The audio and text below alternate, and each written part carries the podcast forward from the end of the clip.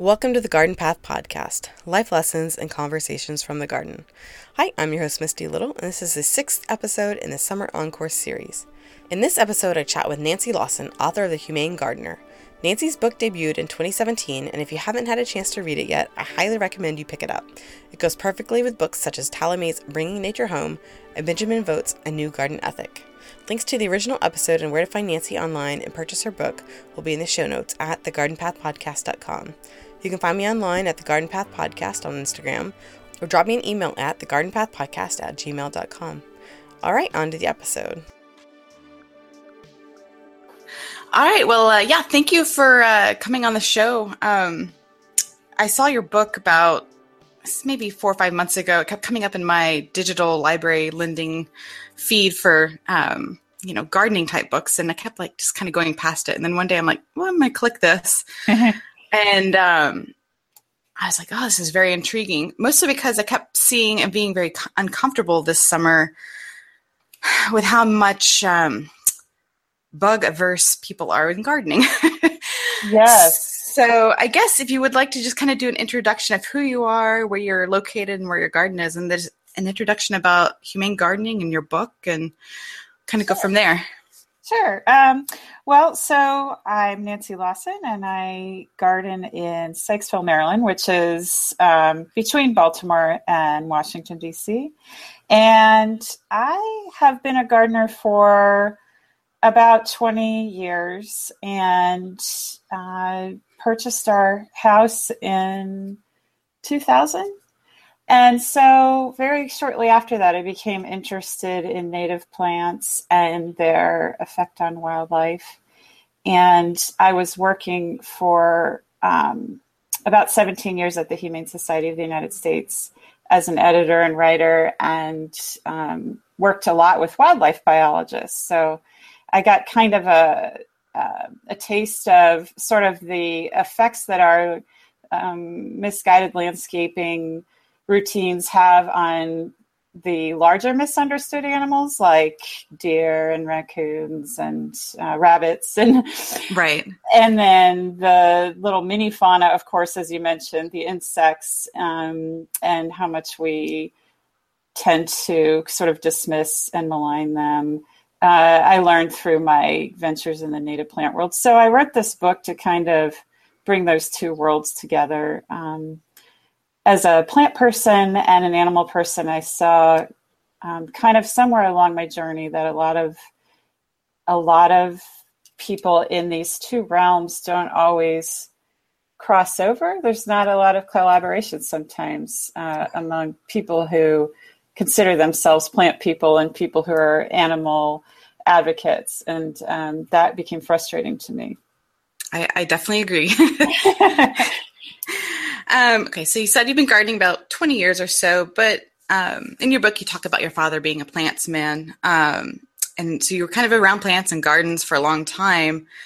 Um, yeah. I mean, so when you're, I mean, I know when I'm a kid, I'm pretty bug averse and animal, like, scared of things. And it's definitely been something that's evolved over time. Uh, my appreciation for the balance of, of nature. Um, how did, how were, how were you as a child and how did your your dad influence you at all? Yeah um, well as a kid we also went on a lot of camping trips. So my my dad was um, a plant pathologist and his main um, specialty was in the more uh, garden house plant greenhouse raised plants area. Mm-hmm. he worked for the usda um, but he carved out his entire front lawn uh, into gardens, which wasn't really done at the time.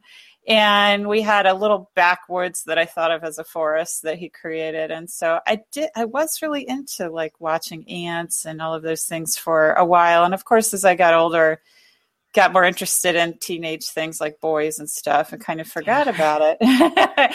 and, um, but I, I think that er, when you get that early grounding, so to speak, you really don't ever lose it. It's always becomes a part of you. And uh, so while I was working at the Humane Society, um, after I'd been in newspapers and I just happened to get this job at the Humane Society, and I started, there were two things that happened. Um, I I started working on this project to write about uh, the conflicts that people were having with Canada geese, and right, yep. yeah, and um, and learned that so much of that could be resolved with plants because the geese like to hang around all these communities that have mowed down turf grass that abuts lakes and such, and mm-hmm. they don't like it when you put buffers because they don't have a quick escape into the water and that just made so much sense to me. So that was one thing um, that made me start thinking about, gosh, if we could just if we could just think a little bit more about the animals in our midst when we're planting, um, everyone would get along so much better. And then I had these early experiences in my own garden when we didn't have much here yet. You know, we had like some invasive shrubs and a couple trees and and two acres of grass. And so what when I would put things in my little first garden attempts, um, one year I loved sunflowers and I had sunflowers, and then something came and started eating them. I don't even remember what it was, but I kept trying to idea, and in the process, I went down this rabbit hole and I found this document about sunflower seed and how um, how a lot of the sunflower um, growers were killing birds that were eating sunflower seed mm. in their fields. And then some of that sunflower seed was ending up in bird seed bags. right. And being shipped to all of us to fill our bird feeders. And I was just like, we don't make any sense at all. What are we doing? And there again, we need to have the seeds growing in our own yards um, as much as we can instead of outsourcing. right. right. Hurting these birds to help these birds. We're just negating everything, right? right. So that yeah made me start thinking about what I called at the time like humane landscaping and um, and then I just sort of started started doing it uh, privately and individually. And the more I got into it, the more I wanted to spread the word and started writing columns about it for our magazines and stuff. So when you you were writing those columns, did I mean you're obviously targeting a particular audience who's going to have the same kind of thought process as you, but um, what kind of uh, reactions did you have about connecting these two the, the plantings and the wildlife? Um, was it generally good, or did you have any kind of negative pushback? Um, from the readers, we didn't. I didn't really get negative pushback, and I would say that they were mainly general public because it was five hundred thousand people who a, a, lot of them signed up for our magazines because um, they were supporting our efforts to fight puppy mills and things like that. So generally, okay. yeah, compassionate people, but maybe didn't know a lot about this subject. I would say that that's typical of uh, animal welfare in general. Um, there's a lot of focus on on the animals, you know, that we can't see who are being raised for, uh, who are being raised inhumanely. Um, right. So factory farming and puppy mills and all these things that are super important. But what people don't realize is there's so many animals right outside our door that we're not, we can't necessarily see either unless we take a closer look. And, and so the reactions, they tend to it you know people tend tended to early on kind of think that i was doing something cute you know gardening you know flowers and um, even if they're i mean even some of my really good friends um, and uh, so it's taken a while to break through that. And i think some of the some of these statistics that we can cite some of these things that we can talk about with these lesser known animals really surprise people um, and really make them want to help. But it, it's getting that information out. That's you know that's that's a challenge. Yeah, I mean, I would never would have thought about. I mean, probably if I'd thought a little deeper about the sunflowers and and, and it, it, just makes sense. But I, yeah, I wouldn't have given it two thoughts. but right, right, it's those little things that, uh, yeah, the general public probably doesn't really uh, acknowledge. Yeah, I just found out about it from a random Google search. You know, I'm always going down these random strings, and yeah, so it's no wonder people aren't exposed. You just wouldn't make the connection unless you happen to hear it from somebody or read it. Right. So when you were you got your yard and you were beginning to transform it, um, you wrote about some mistakes you made um, removing native plants when you probably shouldn't have, and identifying plant or animals or bugs incorrectly. Right. Um, so, I guess what did you learn from that experience that you would kind of tell other homeowners who may either just purchasing the property or maybe they've been here for 10 years and they still have their you know typical landscape um, but they're wanting to start maybe some humane gardening what what would you suggest for them to do yeah so i think the most important thing is to question your own assumptions question the cultural assumptions that you make so when you first do see something like that like you see uh, an insect you've never seen before, or you see something has nibbled your plant, don't assume it's bad. Don't assume you even know what it is. You know, a lot of the conflicts and a lot of the um, uh, sort of uh, insults that get hurled at wildlife chemically and otherwise um, happen because people misidentify things or they, they think that um, a plant's going to be destroyed or the house will be taken over when actually a lot of these animals are really really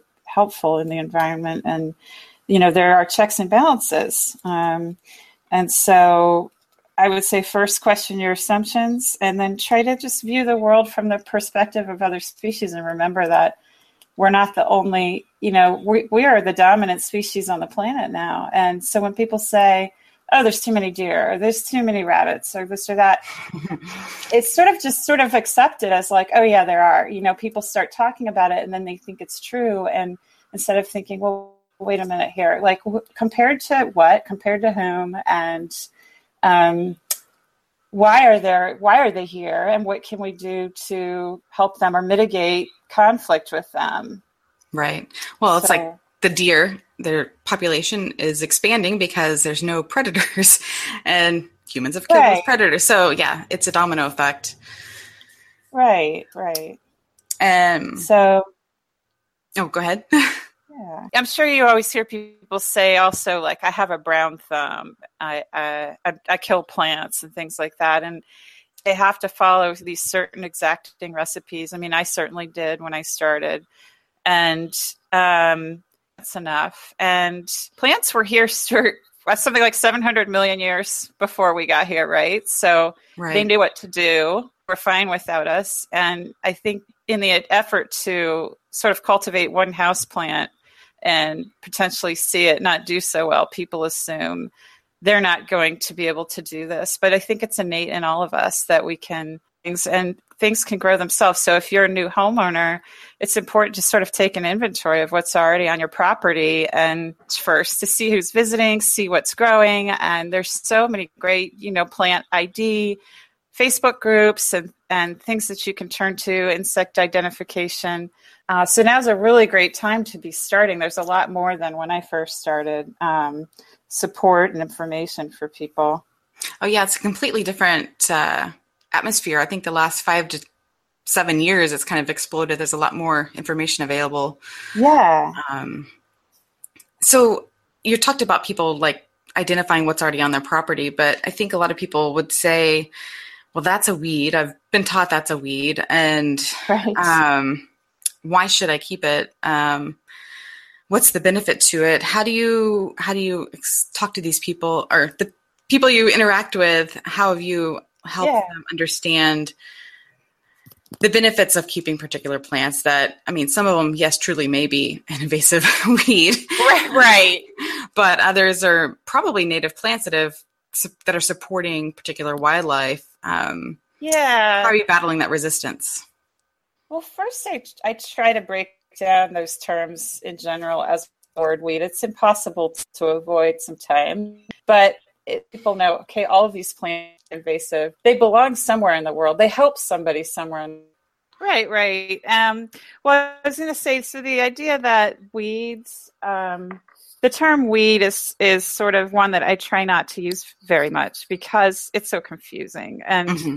um, even if a plant is invasive or introduced here, it does help somebody in some part of the world. So and you're trying to identify a plant and you have that in mind, then you'll be a little bit more open to understanding that a lot of these plants that are sprouting that were dormant in your seed bank or that birds are coming and bringing into your yard are actually native plants. And some of the ones that are really beneficial to native bees and caterpillars are the ones that get mowed down so much, like violets, uh, fleabanes, um, common evening primroses, goldenrods, you know, which people mistake for um, ragweed. ragweed um, and these little uh, fall, small fall asters, these things that are across the continent. And um, so when I talk to people about these these plants, milkweed was once actually very recent until very recently um, maligned in the same way as these other other plants that tend to sprout and thrive on their own. And uh, and so that's one way to kind of introduce people to this idea like the la- the, the the lack of concern or or um, affection for milkweed led to this point for monarch butterflies, which rely on it and don't have enough of these plants anymore. And then there's all of these other relationships in nature with these other native plants that we've tended to underappreciate that haven't even been fully studied yet. You know, there's specialist bees for the violets, right. who can only gather their pollen from from violets for their young, and specialist bees for the primroses and goldenrods, and um, and so and there's caterpillars who need those plants um, and don't eat anything else, and so that's where I start um, with that, and and it can be a joy to see these plants coming up and not know what they are, let them go, and then see once they start to flower just how many creatures are coming to eat them. Yes, I uh, I definitely agree. I uh, have some false nettle that I've just kind of let grow around, and I really was trying to attract red admirals, and yes. um, well, something definitely came and used it and rolled itself up. But I, I got the caterpillar one to kind of emerge one day, so I could see. I had to wait till evening for it to come out, and and now I can't figure out what kind of caterpillar it is because it's definitely not a red admiral. And um, and I just kind of had a brief conversation with my husband. I was like, "Yeah, I don't know. I'm trying to figure it out." And he's like, "You know, there's just a, you know, everybody says online that the false nettle will be used by like eastern commas, red admirals, right. and um, question marks." But I'm like, well, something else is using this. And he's like, "Well, there's a ton of plants that don't really, you know, or animals that use plants that just people don't know about. Scientists haven't studied it. And I'm like, oh yeah, that makes sense. So right. So a little moth. Right. Something. Yeah. Yeah. Right. Yeah. And it moves so fast. I was like, oh my goodness. Really? yes, it, was very fast. Was it a tiny one? Yeah, it was, was pretty it tiny. Of... Um, oh. It was probably not even an inch long. Um, and it wasn't quite an inchworm like movement, but it was very speedy. I mean, I've never seen a caterpillar like that. So oh, that's so cool! I just planted three false nettle um, so I'm excited to see who comes. Yeah, I think we might have some in our woods, but, sometimes I'll plant just so I can get to know that native plant really well, so that I know exactly what it is. Yeah, you know, right. That's yeah. These we our our sprout naturally down by our pond, but our general yard is kind of very mesic and moist, so it'll mm. sprout wherever you leave it. Right. so I've been trying to leave some in the garden, and I'll pull some here and there that I'm like, I really don't want you here, but yeah. But I, but I have left it because I did want to see if I could get red admirals, but I got something else entirely. So yeah, that would be neat to see if you can figure it out. Yeah. Um, so I guess on kind of on that topic, I mean, we talked about monarchs and the milkweed, and I guess I've just been noticing a definite like pollinator bias. So mm-hmm. everybody's yes, save the save the monarchs, save the honeybees. I mean, sometimes I see people excited about black swallowtails, but you get anything else eating any other plant and it's kill it, kill it, kill it. That's how it seems to be, whether you're an organic or just a conventional gardener. So yeah, I, I guess I'm trying to figure out how to change that narrative and sometimes I, I usually restrain myself from saying anything. yeah, but, um, that's so. Okay, so with the honeybee issue, um, yeah, the the dominant um, save the bees and be a honeybee keeper, and I think that's been a really tough and I wrote an article early this year, How to Really Save the Bees. And I was really concerned about I didn't want it to sound like um, honeybees, you know, they they are an introduced species from Europe and they're basically a domesticated animal now. Mm-hmm. Um, uh, important in general. They deserve, you know, their own. They deserve, believe, like any other animal. But at the same time, as you know, bees by getting a honeybee hive is also because honeybee the bees in your backyard and um, and so it's much better to be a wild beekeeper and so that's how i talk about it and I think, well oh. um, oh are we lost again yeah a little bit um, i don't yeah it may be like wi-fi fading in and out or something yeah mine mine is okay here but um do you want to try it again or do you can you edit this or yeah, I can edit, but I think if you want to just back up a little bit and talk okay. about the honeybees, I think that would be okay. Okay, start over with that. Yeah. Okay. Uh, so, so yeah, a lot of times the the dominant refrain for saving the bees is "save the bees, get a honeybee hive." But I really encourage people instead to be a wild beekeeper. And when I've really written out the details as to why, and I've presented it in my talks, I've been surprised by how um, receptive people are to it. I mean, I try to be very sensitive to the fact that honeybees are important pollinators. They're animals deserving of, of good treatment in their own right, but um, but there are so many aspects of focusing on them exclusively that could be to the detriment of our native bees because we have 4,000 native bee species or nearly 4,000 native bee species and most of them, none of them nest in hives, as you know, and most mm-hmm. of them, 70% of them are in the ground, and 30% of them are in twigs and logs and um, and other cavities. And so, if we're not planting for them and not cultivating for them and leaving spaces for them to nest, then um, then we're not really helping to save the bees at all. So, uh, so to your question about how do you kind of um, get people to understand that there's more to it. I think constantly showing these pictures of like the mother leafcutter bee taking out little leaf pieces from grapevine leaves and rosebush leaves and things like that to line her nest are really effective to to show people these are who these animals are. You know, they have a a whole life cycle onto their own and and habits that are unlike any other creatures and most people really appreciate things like that. They just haven't been exposed to them. Right. I I think that's a good definitely a good way. Show instead of tell maybe. Yeah, and and and you know the whole thing with buzz pollination and how bumblebees and sweat bees and I think some mining bees, carpenter bees can buzz pollinate and honeybees can't.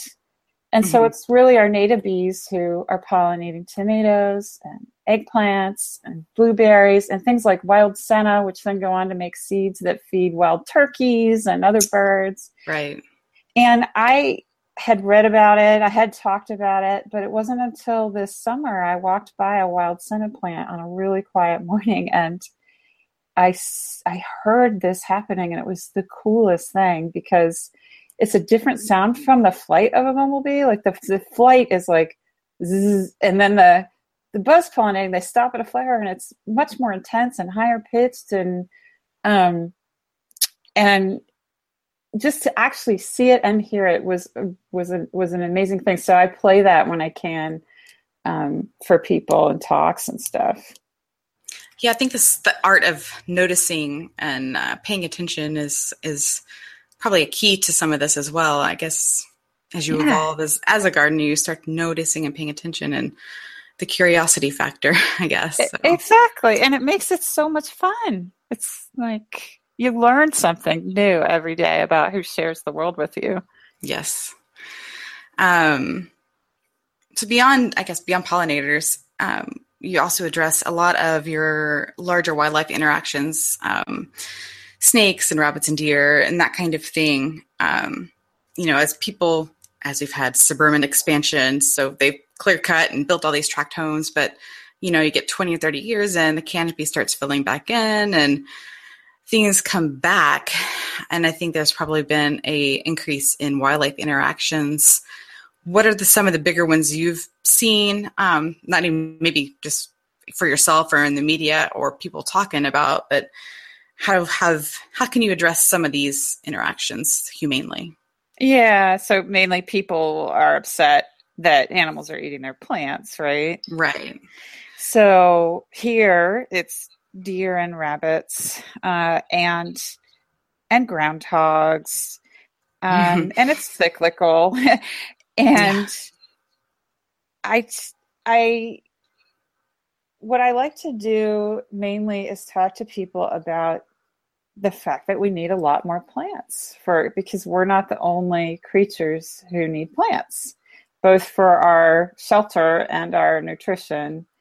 And if you you know if you have a manicured lawn of two acres like the neighbors that i have around here a lot of them have that and you're not leaving little forbs for the rabbits like dandelions and clovers and these little broadleaf plants that they love, then they're going to go and look in your garden. And they'll go there sometimes anyway. But what we found is when we have all of this more natural sort of um, ground cover, that's where the rabbits are. And so I actually had the neatest experience in New York when I went up and gave a talk there uh, somebody I was I was talking to said that she had recently relocated a rabbit for eating her greens, mm-hmm.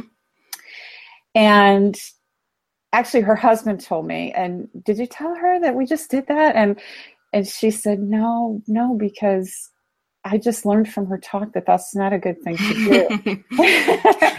because, you know, the relocated animals, you could be separating them from their young and they, they don't know their new territory. They don't have that mental map anymore. They become easy prey and stuff. So, so I had talked about that. And so, um, so she was feeling bad and I told her, don't worry about it. Like we, we all do things we don't realize until we hear about.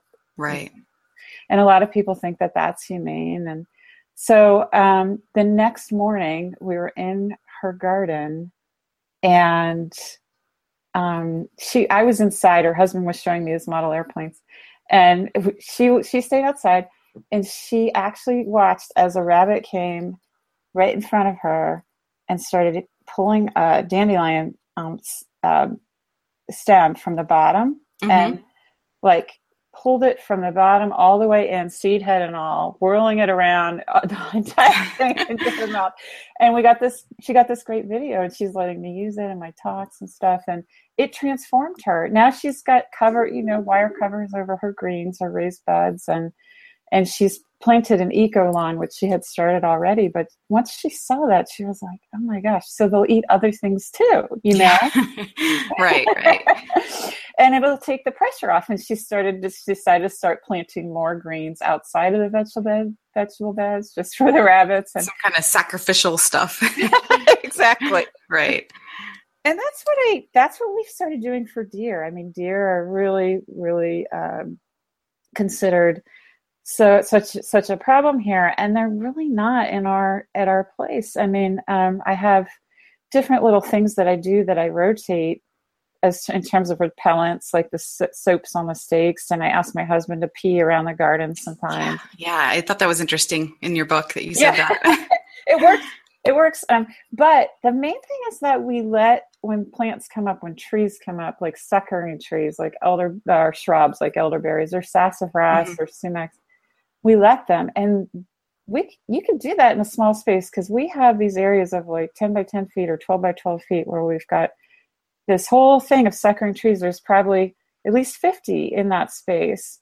And that's what deer like to survive on in the winter especially. And so they'll come and they'll prune it down and they'll leave some of the trees but they'll prune others. And in that way you know that was just lawn before. It was just something that we mowed. Mm-hmm and you know why not leave that and let them and so it, it, just a few weeks ago we had a sumac coming up right near our clothesline. And my husband was like i better move that. I said don't worry about it. Did you find it. Yeah and they did you know so. Um what about snakes? I don't know how many snakes you have in the area. I think there's probably some timber rattlesnakes. Um how do you how, how do you do address that in your yard? And I guess it's probably one of the ones people are more fearful of and are probably quicker to dispatch rather than something like a rabbit. yes, I, I, think you're right. Um, I we we actually do have snakes, but we don't we don't see them a lot. We see a few each summer. Um, we saw one on our roof last summer. Um, oh. And sunning himself. Um, th- they probably actually do go into our attic. We've we we've got to do some uh, uh, repair. Um, there's a little hole. I think they went in and got some mice in there. Mm-hmm. Um, so when we can make sure all the animals are out, we'll fix that. And um, but uh, in general, um, you know, I mean, the snakes are really helpful in your habitat because they they do um, they do provide natural rodent control and um, they're they're they're so um, they're so innocuous. People are afraid of them because they're different, you know, be- mm-hmm. because they they they move so quickly, and and in some areas of the country, I know there are some that um, that are there are more more snakes that are venomous than here. Um, right. But generally speaking, they they don't want anything to do with us, like most wild animals, and so I kind of get frustrated when I see advice to um, piles so that there won't be any snakes because you're not only removing advice advocates too because they don't want people hurting snakes but you're also removing habitat for turtles and bees and so many other and birds for mm-hmm. uh, if you don't have your brush piles so I, I, sort of like to macro view with snakes too um, but what, what kind of questions curious because I, it's not something except for like an ir- irrational fear that I hear usually you cut out just a little bit. What was the question? The questions based on sort of irrational fear rather than practical questions about snakes. I was just curious what kind you you deal with um, um, there. I don't really get too many questions. It's mostly what I see and what I've, you know, experienced, you know, firsthand. Um, I definitely seem to see like they seem to be targeted on roads. You know, people don't avoid them; they will run right over them. Um, right. And then my neighbor, you know, he's killed a few snakes, whereas we've and we have coral snakes in the area, and we've had several in our yard, and so you know, right. pe- people will go for those um, for sure, and it's just. and I, I, other interactions, no matter what, snake, any snake is a bad snake, whether it's poisonous or venomous or not. Right, exactly. Yeah, and I think I mean it, it goes to the larger advice to eat the insects that you you don't plants and and um and that you know there are there are environment and I think you're cutting out again. Like cutting out again. oh, I, I understand the initiative of uh, of an, of a strange animal you haven't seen before, you're not used to.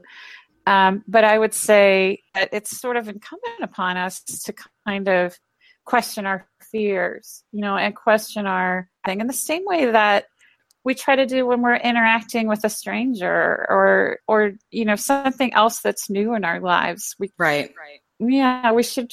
These are species that were always here. We're, we're much more powerful, and they have um, desire to stay away from us.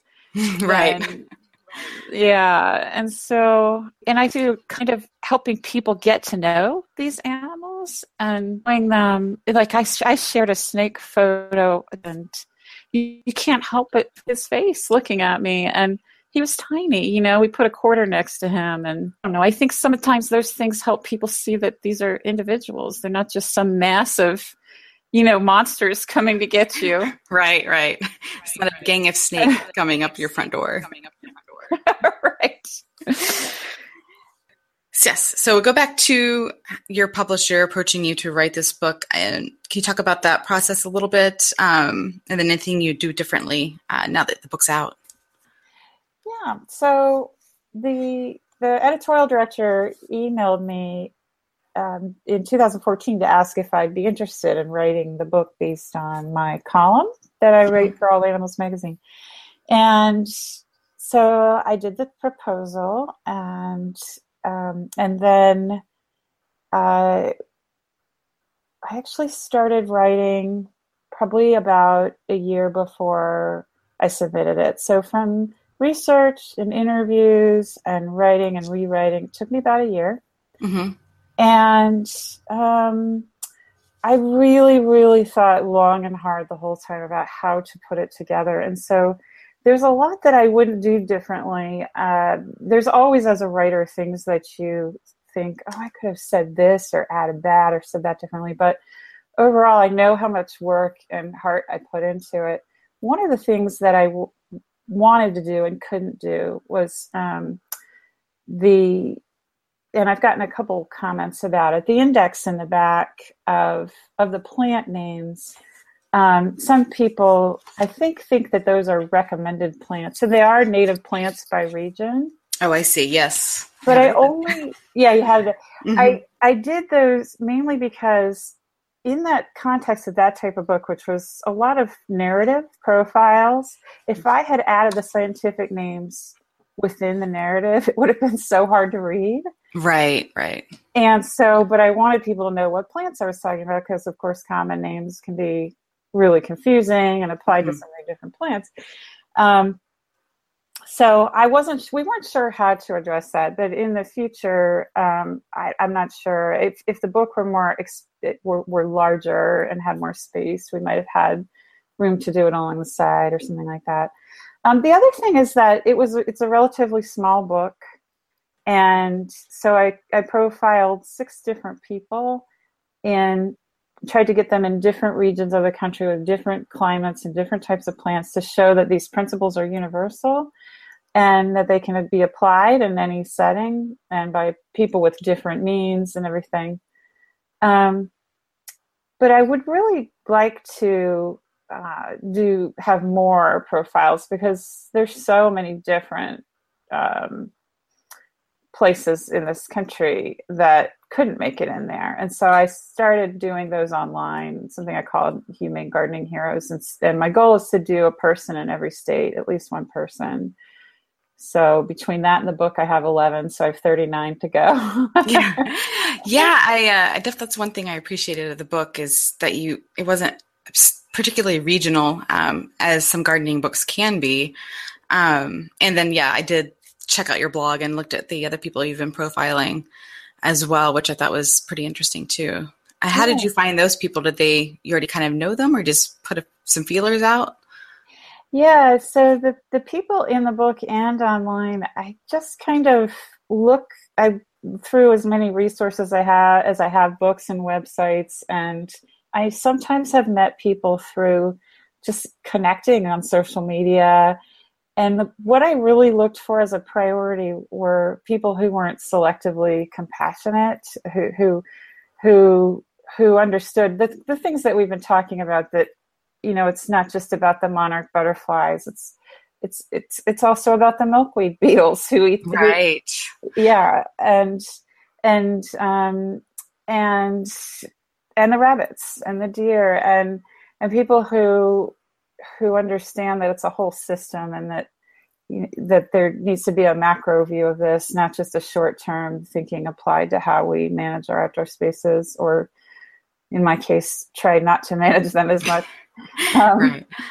And so, and I also looked for people. I looked for people who maybe um, have different ways of going about it, maybe different aesthetics, or or um, or um, sort of different budgets. You know, I mm-hmm. had in the book somebody who's quite wealthy and then somebody who lives in a mobile home and um, and in fact I, I recently got an email from someone else who lives in a mobile home that said can you help us figure out how to do more of this in our community and i think you know um, it's it's really important to show that because again people are intimidated by the idea of of gardening of, of any kind of gardening. And right.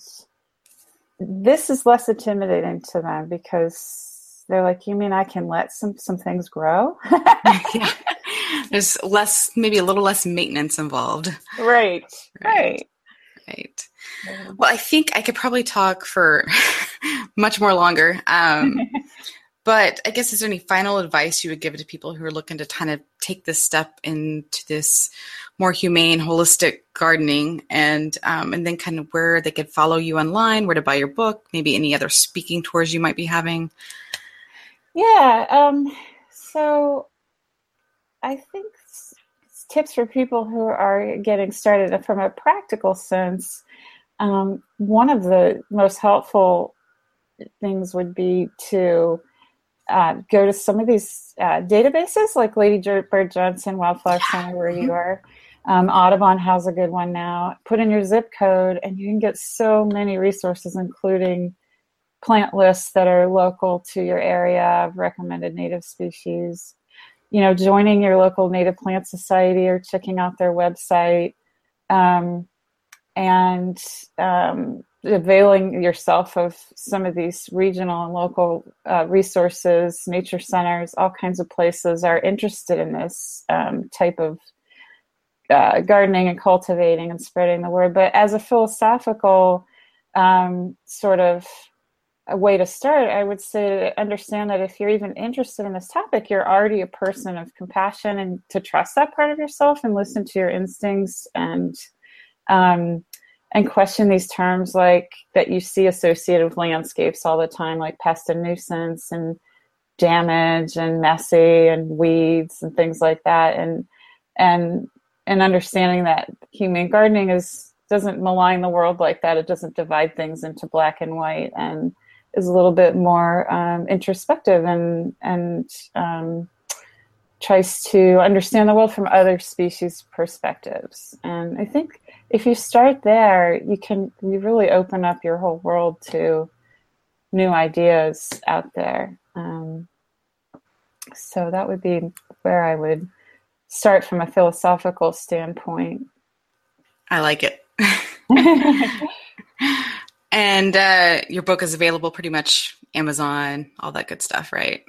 Yes, and my book is yeah, and um, and my website is humanegardener.com, and then I have I'm on just at Humane Gardener on Instagram and Facebook, Twitter, and I love to hear from people. And I also one thing I was going to say is that um, when you start gardening this way, there's a guarantee that animals respond, right? And right.